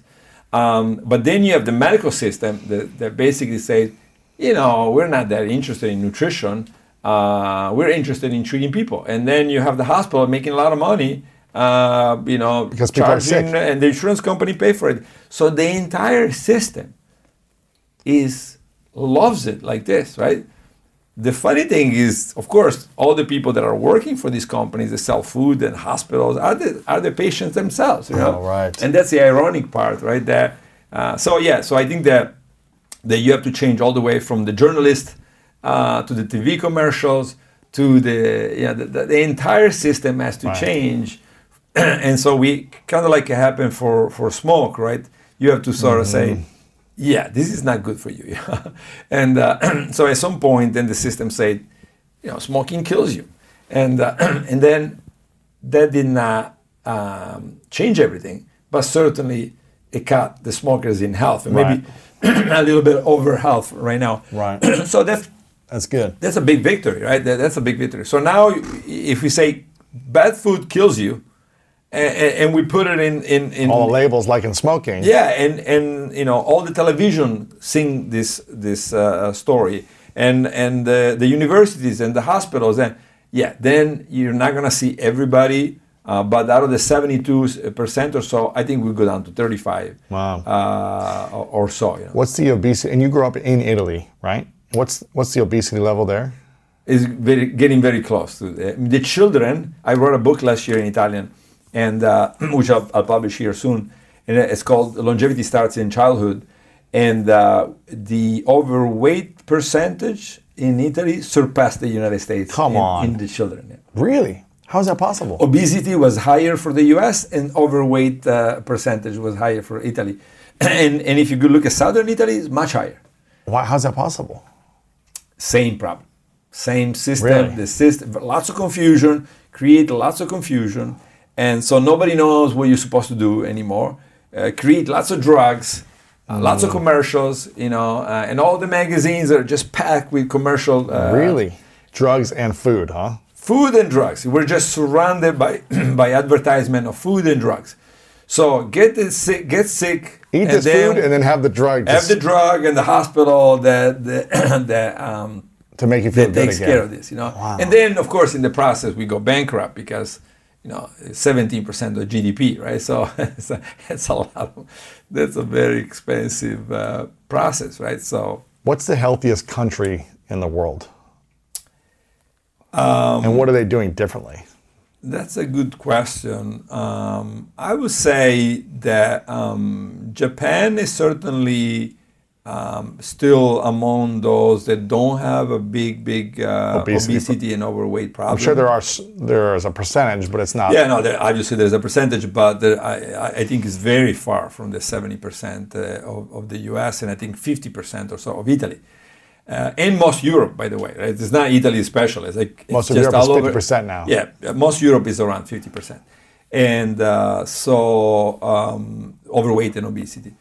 Um, yeah, so I, I think that the Japan is probably one of the examples uh, uh, of uh, doing a better job for sure than than uh, most of other countries, and uh, um, so it can be done. I mean, it's, it's just pretty straightforward if you think about it, uh, but it just involves everybody, right? You cannot you cannot have people like me going around and saying, you know, eat like this, eat like that. If the doctors, the the dietitians, the you know CNN and everybody else, uh, if they don't get on board, It's hard. It's too much it- confusion. It's not gonna happen. And then people are just exhausted or tired and then just eat whatever they want.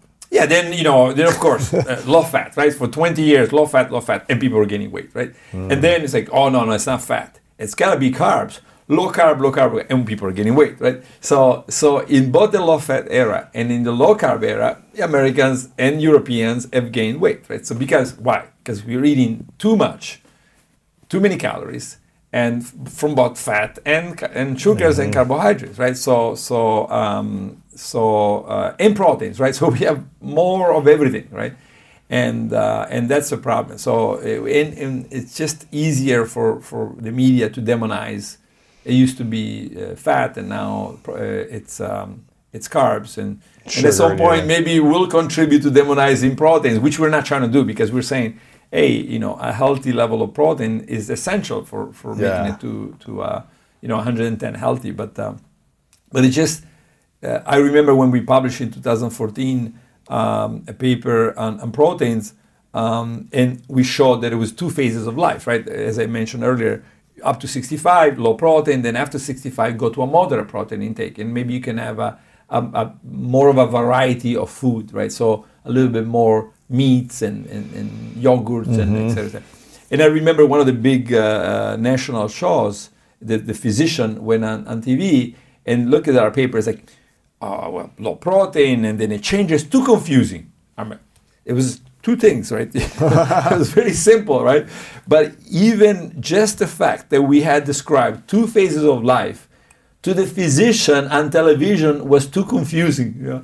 And uh, yeah, so that's a message that that uh, we give people. It, it just gotta be one word, you know, high this, low that. Then you know uh, people can understand it. If it's more than that, it's too confusing.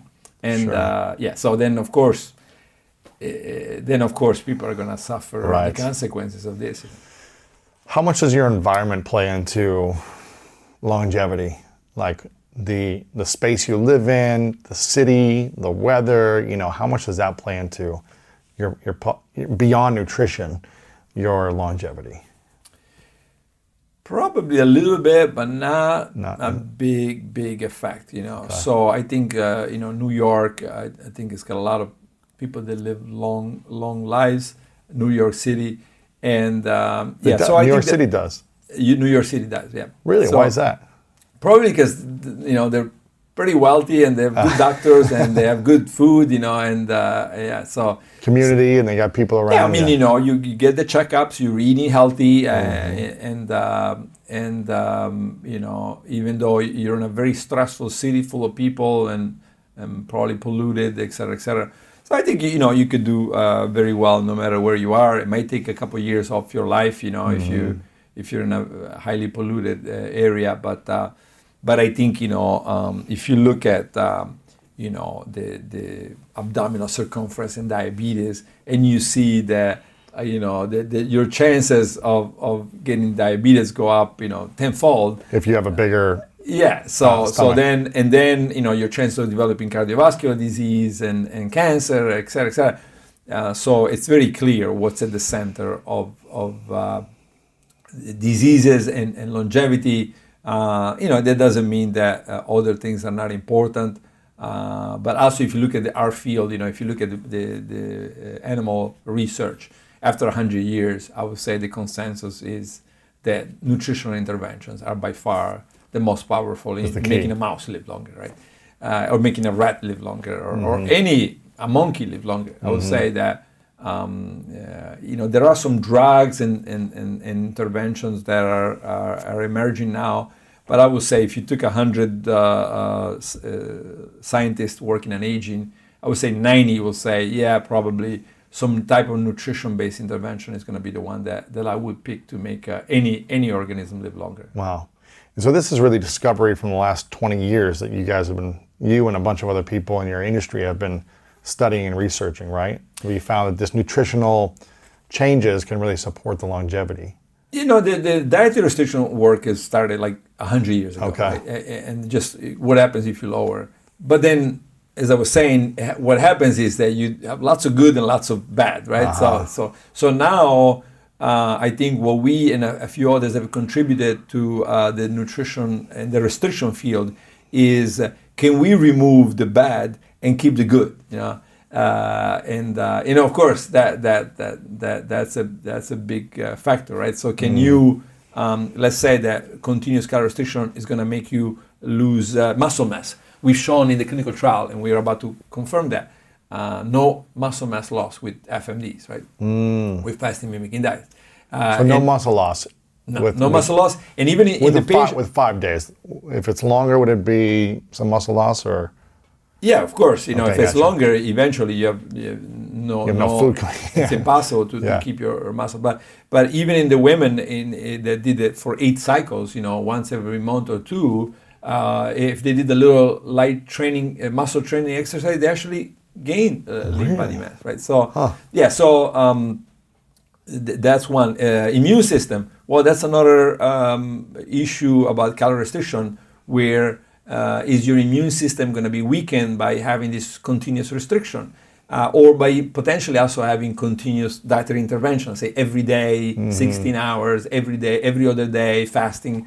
It's a very chronic uh, intervention, right? So, so then there is a suspicion that um, that you could, you know, you could negatively affect the immune system. Um, well, again, we're seeing, if anything, the opposite, right? So with periodic fasting mimicking diet, we see, at least in mice, we show very clearly the, the blood stem cells are getting activated in bone marrow, and now you're, gener- you're rejuvenating the immune system, right? So, uh, yeah, so I think that's uh, the um, much more sophisticated type of intervention and less burdensome, right? That that's that's both are necessary. Mm-hmm. You have to be more sophisticated, but you with the, you have to use that sophistication to make sure that it's very easy on people. Right? So, uh, you know, can you do five days of, uh, of uh, something that comes in a box twice a year? I would say 90% of people can do that. Sure. Uh, you know, are they gonna are they gonna you know like it are they mm. probably half of them are not gonna like it um, and the other half are probably gonna feel pretty good about it mm-hmm. um, i'm talking about not the sort of response we see some people right. say I, I, do it because i have to do it some people say i love doing it because i feel better mm-hmm. when i do it but uh, i think that's uh, that's certainly um, you know a change compared to um, to what we used to have. And I right. mean, you know, we're, there's other things. I think that the, the time restricted eating, what Sachin Panda is doing, I think is is uh, great. Um, and um, and there are a few other things that um, you know the, the certain ketogenic diet. I think um, for brief periods that's interesting. What I think Eric Verdin and others are doing. I think there are some uh, interesting um, um, aspects of that. You know, is there a, a for example, lots of data now are suggesting if you go low carb, it's fine if it's a vegan uh, diet, mm. right? So if it's low, if it's low carb animal based, it's not good at all. You're gonna have good. a shorter life. Really? But if yeah, this is meta-analysis, like the studies of all studies. But if it's low carb and it's plant based, then it seems to be like the best uh, diet. You know, say 40% carbohydrate, plant based that seems to be the best uh, mm. diet of all, right? So, uh, so interesting, um, so interesting thing that a few people are studying, and we're starting to study it. It seems like there are there are a lot of people that that have lean, you know, red meats that are that are healthy, that look great, that have clear skin, that that seem to be aging well. Is is red meat something that they, we should be looking out for in the future, or is a certain amount of it okay?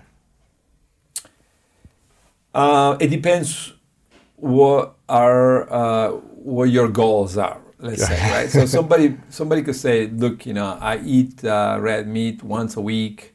Um, I have the organic kind, mm-hmm. you know, mm-hmm. that is grass fed, and um, is that gonna be really bad for me?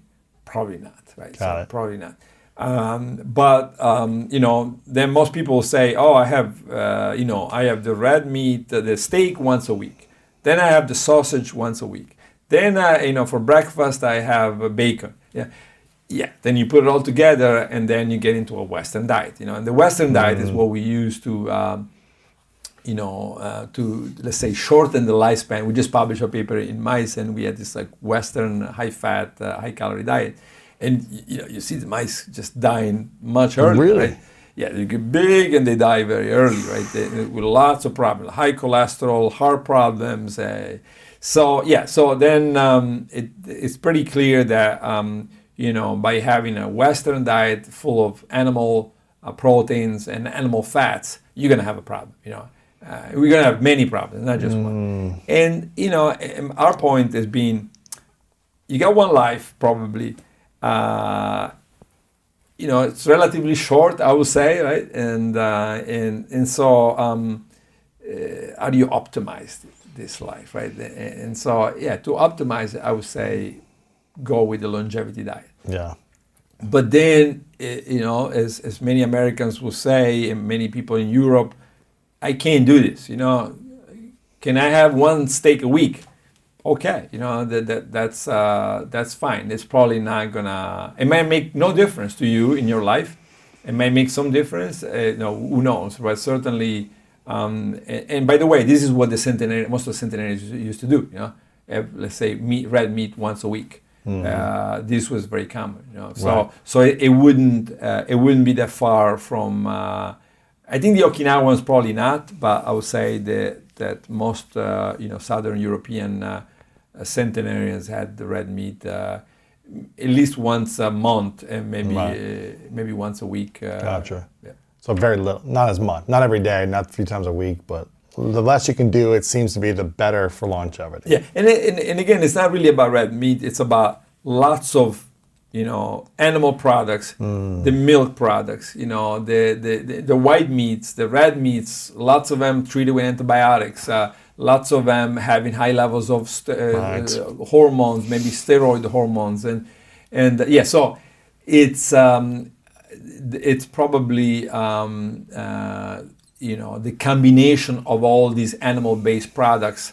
that uh, each contributing a little bit to the to some you know inflammatory problems, to increasing the growth factors, to incre- increasing uh, uh, glucose level in the blood.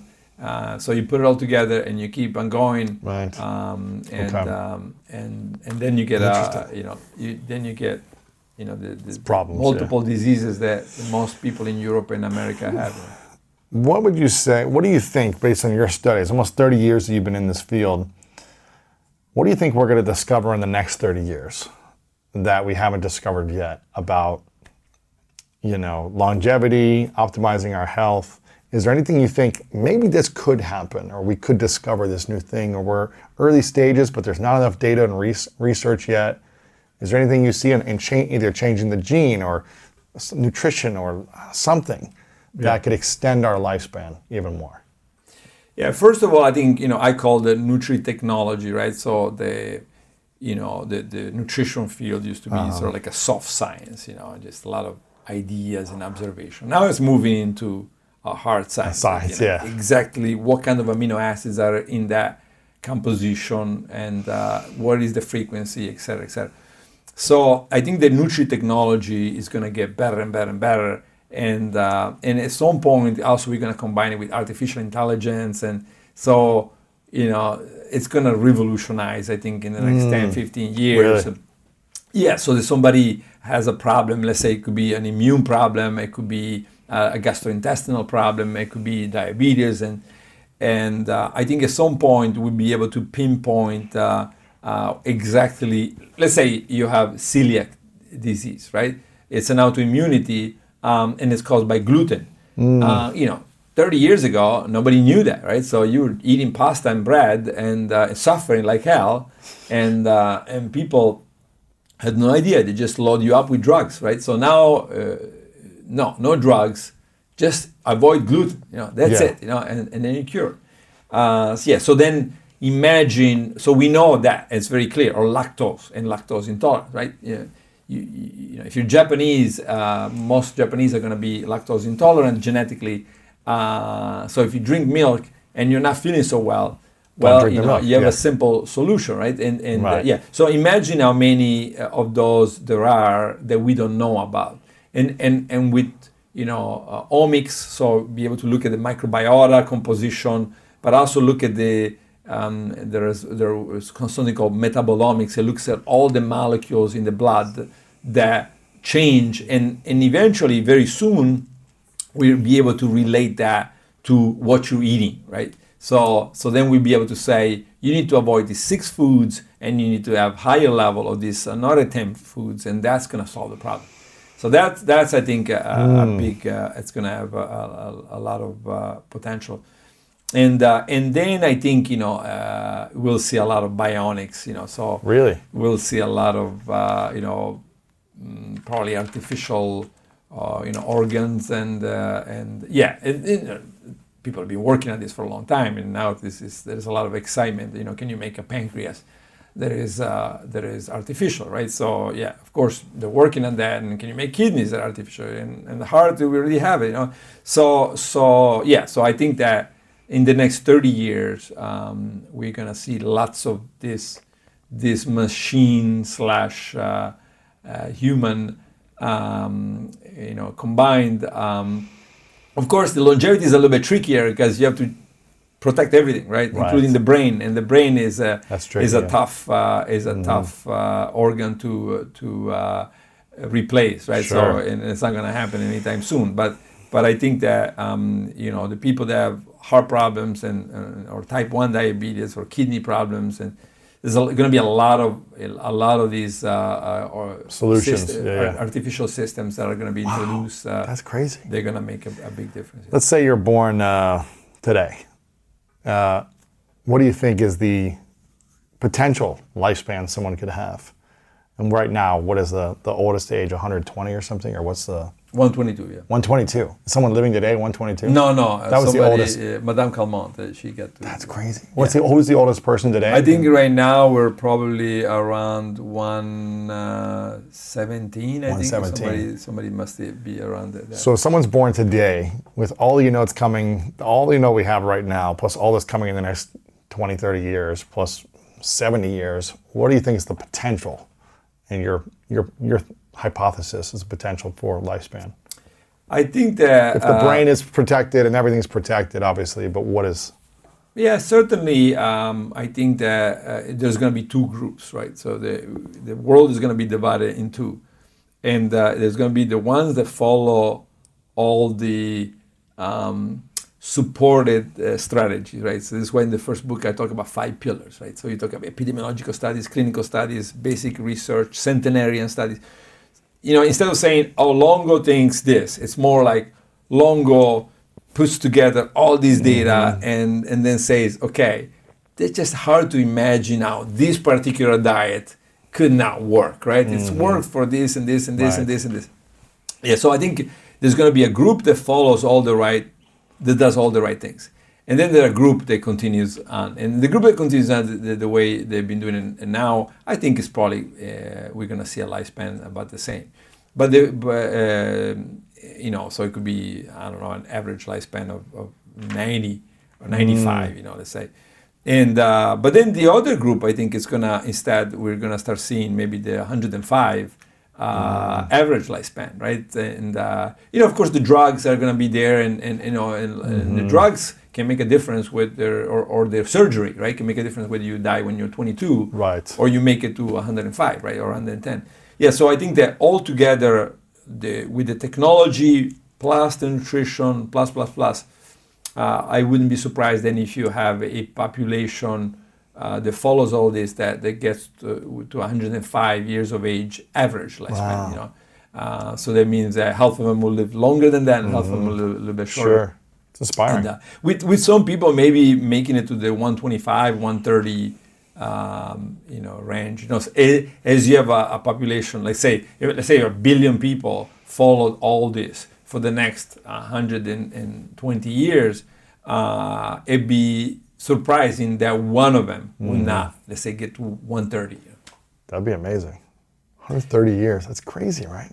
Yeah, that, It's inspiring. It would, be a long life, but You, uh, you mentioned the f- uh, five pillars. What are the, the five uh, pillars for increasing longevity you just mentioned? yeah. So the, the five pillars, uh, you know, epidemiological studies were the studies of the numbers, right? The population, 100,000 people that eat uh, lots of Okay. cheese, and people, people that, that, that don't.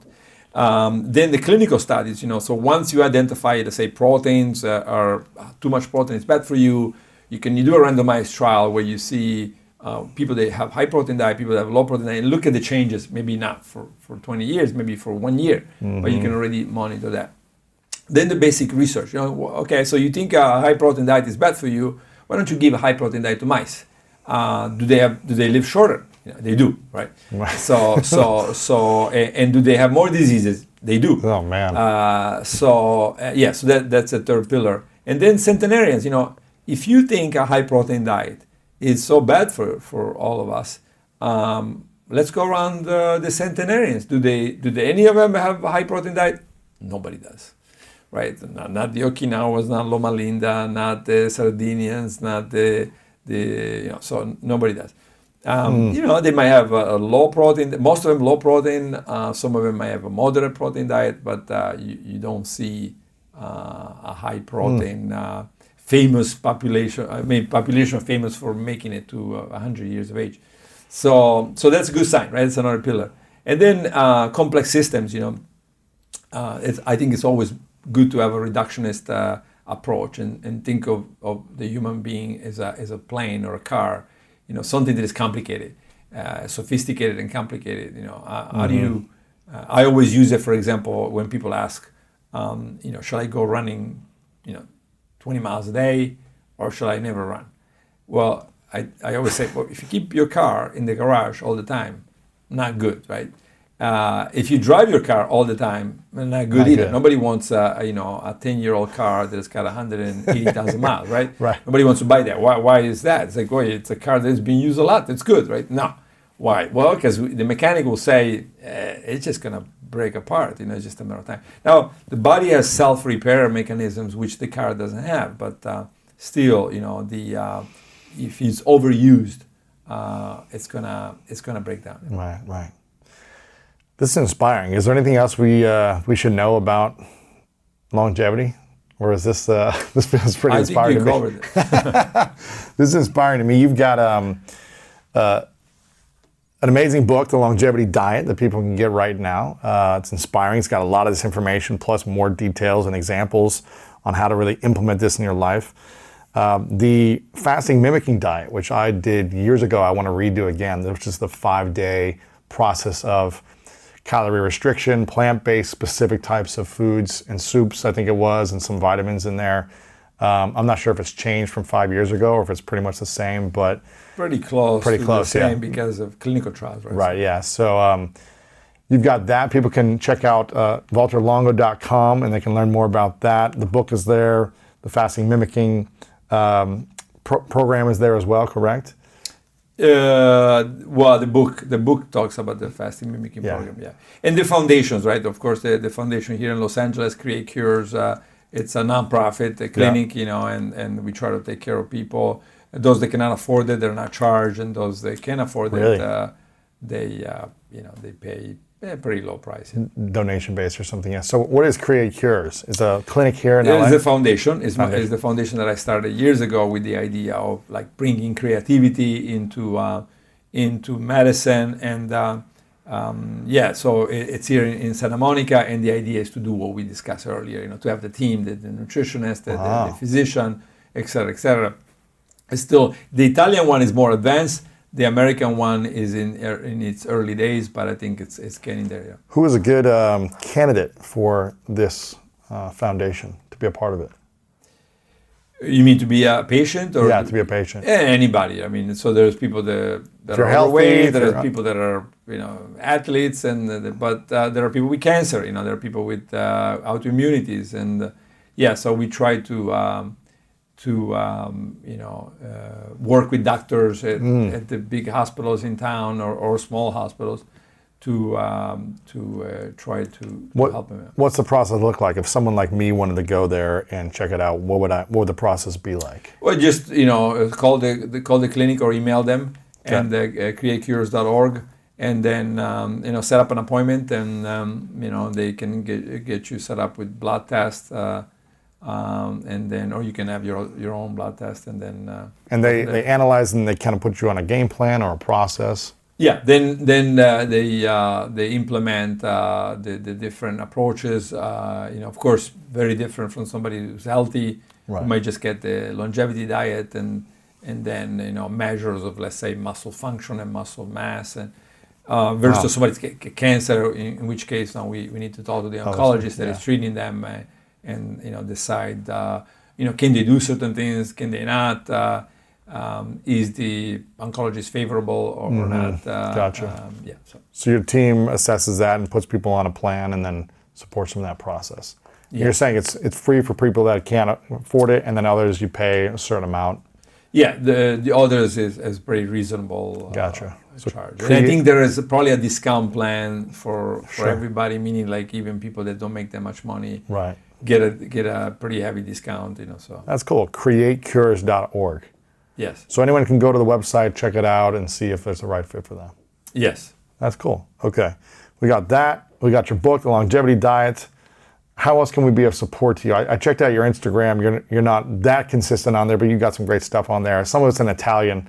So, uh, but if you want the English version, where should they go? To the main website? Yeah, fa- Facebook. We have uh, uh, we still have a, a page that is pretty active. Okay. And uh, we I have people that post on it. Uh, um, but um, yeah, I think uh, soon enough we'll uh, we'll have to uh, maybe invest a little bit more time in the in the various uh, social Platforms. uh, yeah, platforms, yeah, yeah. But great stuff with the book and the website and everything here. So, how else can we support you and your mission? I think that that's it. Uh, with the, the, send people to the Create Cures and and also you know donation. Of course, it's a foundation that uh, that takes donation. And if anybody, uh, we're trying now to do uh, an event uh, next year. Probably going to be a race uh, in Los Angeles. You Oh, know, really? To, to raise funds. You know, so for for the uh, for the foundation and you know so that we can uh, follow more people. And, that's cool. And, uh, in, in, in, now we used to have doctors, uh, and now uh, we realize that you know we need to wait until we have a California medical license. Uh, um, but that's a very expensive operation when physicians are are also part of it. So that's why it's important for us to to raise Yeah. funds. It. That's cool. So, a race, like a 5K or, or We'll see. We'll see. We're now we're thinking of the details, but it's probably going to be May, and uh, and uh, and yes, so we're going to have people that um, that uh, you know get other people involved. Nice. Each. I'm uh, in. If I'm in town, I'll be in the race. Okay. So I'm Thanks. excited. Thanks. yeah. Amazing. This is inspiring stuff. I've got a couple final questions for you. Uh, this is called the three truths question. I ask everyone this question at the end of an interview. So I'd like you to imagine a hypothetical scenario that it is your last day on earth, many years away. You live to however you want, however old you want to live. Um, you've followed your own plan, so you live over 100 and you, you live a great life. But for whatever reason, it's the last day. And you've got to take all of your content, your books, this interview, anything you've ever said, you've got to take it with you to the next place, or it leaves the world. So Said only said. and written, Oh, said, but- any content, all content you've ever created, it's gone. So we don't have access to your information anymore. But you have, um, you know, a piece of paper and a pen, and you get to write down three lessons that you've learned in your life. And this is all we would have to remember the wisdom that you gained and you'd share with us. I call this the three truths. What would you say would be those three lessons or three truths for you? Well, uh, for sure, um, take care of your health, um, and that includes your mental health. Uh, I would say for sure, um, keep uh, what you need and, and uh, donate the rest. Uh, I would say that that's probably a very, um, a very important thing. And then I think that um, the third would be I don't know maybe you know spend as much time as possible with the people that uh, that you uh, care about. You know? mm-hmm. I love it. Those are good truths. It's good yeah. wisdom. mine, mine, yeah. But well, I want to acknowledge you before I ask the final question um, for your your commitment and dedication to serving so many people who have struggled with their health and are confused. I think there's a lot of confusion in the world, and your commitment to science, research, clinical studies, all the different things that you've done in the last 30 years in the education system to bringing this wisdom to the world has been extremely helpful for so many people who have no clue what they're doing. So I really acknowledge you for for showing up well, consistently, you. for walking the talk, for uh, you know, continuing the research and putting this out there in a powerful way. It's really inspiring, and you're you're helping people live longer and healthier lives. So I appreciate that. Well, thanks, thanks. Yeah, it's really inspiring. My last question is, what's your definition of greatness?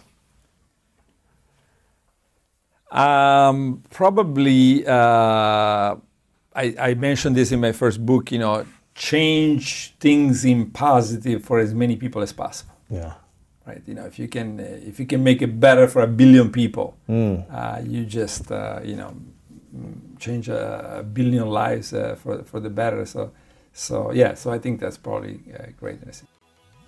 Thank you so much for listening. I hope you enjoyed today's episode and inspired you on your journey towards greatness. Make sure to check out the show notes in the description for a full rundown of today's show with all the important links. And also make sure to share this with a friend and subscribe over on Apple Podcasts as well. I really love hearing feedback from you guys, so share a review over on Apple and let me know what part of this episode resonated with you the most. And if no one's told you lately, I want to remind you that you are loved, you are worthy, and you matter. And now it's time to go out there and do something great.